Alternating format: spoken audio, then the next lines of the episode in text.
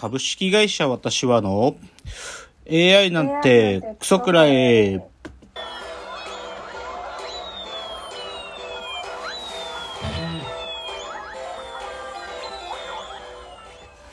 群馬が生んだ怪談時株式会社私は社長の竹之内です。サブカル研究者4代目アシスタントの深谷です。えーこの番組は大喜利 AI を開発する株式会社私は社長の竹之内が AI のことなんかお構いなしに大好きなサブカルチャーについてサブカルリテラシーの低い社員に丁寧にレクチャー言い換えれば無理やり話し相手になってもらう番組ですさて今日は第118回の放送ですが、はい。えっと、この番組は実は毎週木曜早朝に収録してるんですがはい。あの今日深谷さんが寝坊したと。実はですねあの前仙台アシスタントの吉峰さんは4回に1回ぐらい寝坊してあ。あの都度僕が電話で起こすっていうのをやってたんで。まあと言っている僕も今日は実は7時57分に起きましてるから。そう そう、まあ、よくあるあるあるですが でもはい早朝に収録しているラジオということで早速じゃあ今週のラジオエンタメライフを紹介したいなと思うんですが、はいあの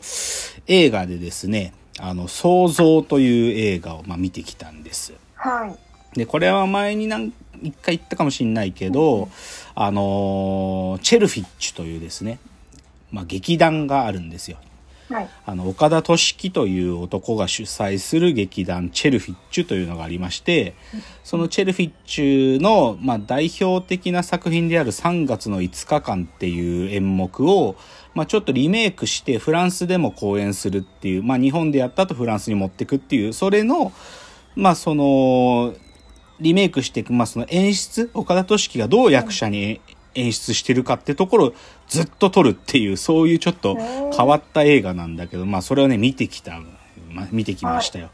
でねいやーまあ岡田敏樹っていう人はまあすごい才能だっつうことはもうなんていうかもう僕が言わなくてもそそれはもうすごいことなんだけど、いや改めてねすごいかったな。なんかその岡田敏樹って人はてかまあ創造ってタイトルの通りてかね、はいその彼はね演劇を通して多分ねそのイマジネーションっていう意味での想像力ってことの可能性を多分ね実験してるんだよねなんか。うん。でねどういう意味かっていうとねまあ、はいチェルフィッチュの演劇を一度でも見ればわかるんですけどチェルフィッチュの演劇って本当はこう並列性があるはずの言葉と身体とか、はい。はい。役者と観客とかうんうん。でもっと言っちゃうとこう普通に喋ることと本を読むっていう口語と朗読とか、はい。はい。あと、もしくは、自分が行為するってことと、人から聞かされてそれを喋るっていう、行為と伝聞とかね。もしくはもっと深いレベルで言えば、主体と客体とか、はい。はい。そういう、はいなんていうか、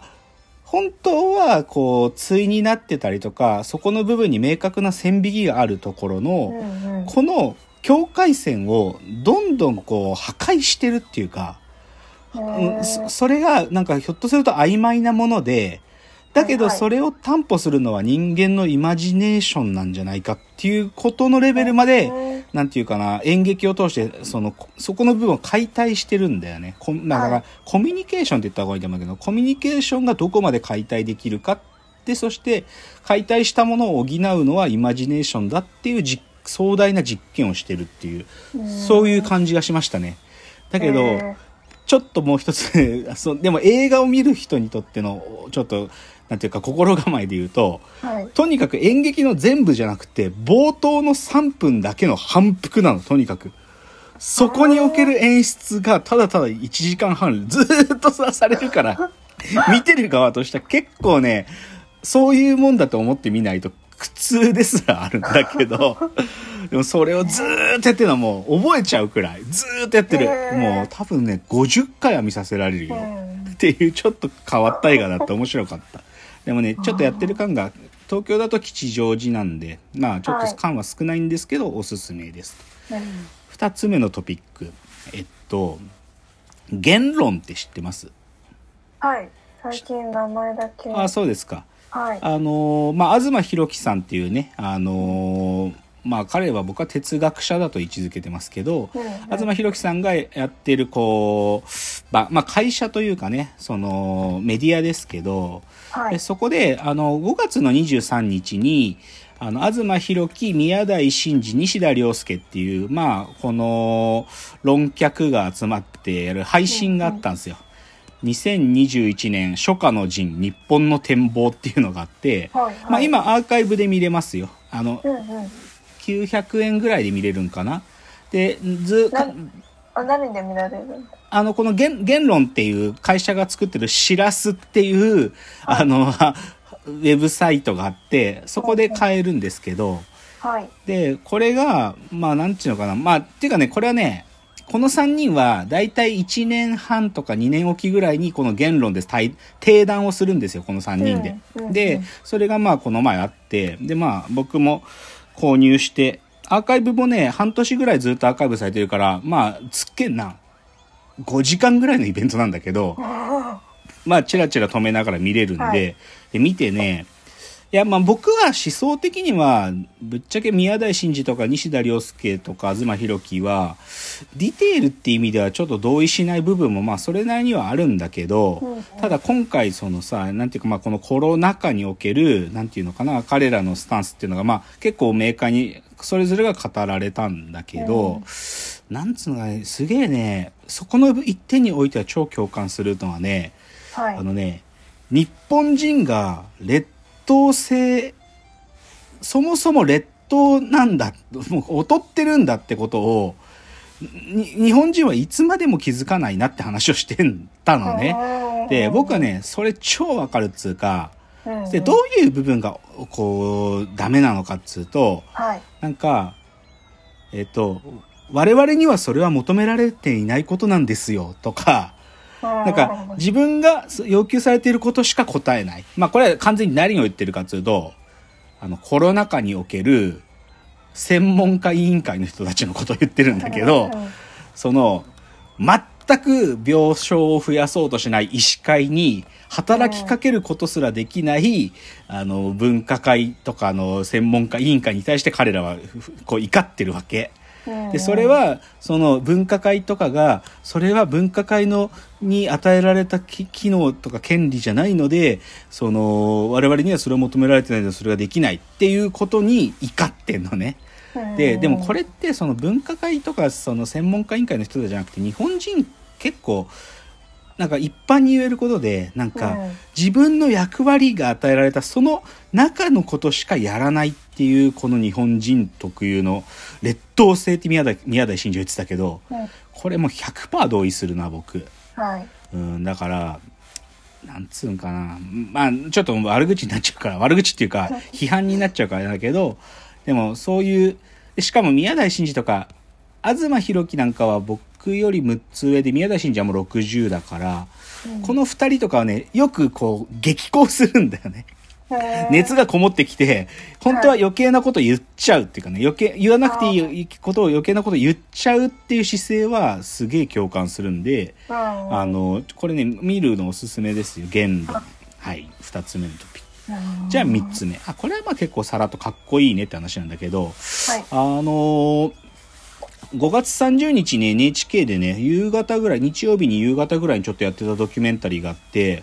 あの、幼児山本時空を超える黒っていうね、たまたまつけてた、テレビつけてたらやってたんですよ。うんで、これね、なんかね、本当は2019年に放送されたやつだったけど、すげえ評価が高かったやつを再放送って形でややったんだけど、はい何かっていうと、幼児山本って、まあブランドですよね。幼児山本の、あのー、2019、2020の、あの、パリコレに行く、そこをずっとドキュメンタリーで、幼児山本がはいはい。どう服作ってるかっていう話だったのよ。えー。えーすっげえかっこよかったのね。やっぱり、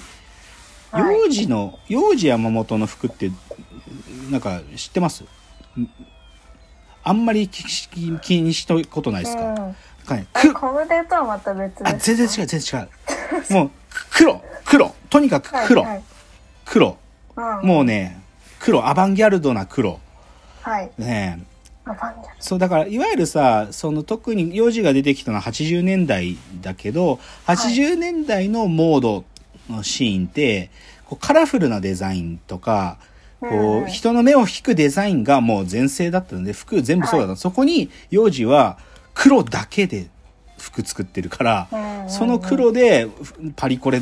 乗り込んでって、そしたら結構世界にセンセーションを与えて、うんそこからもう用心の真似事するブランドが続出したの黒だけで作るみたいな。うんうんうんだけどそれをもう3 40年近くや続けてるブランドだよね。幼児山本っつうのは。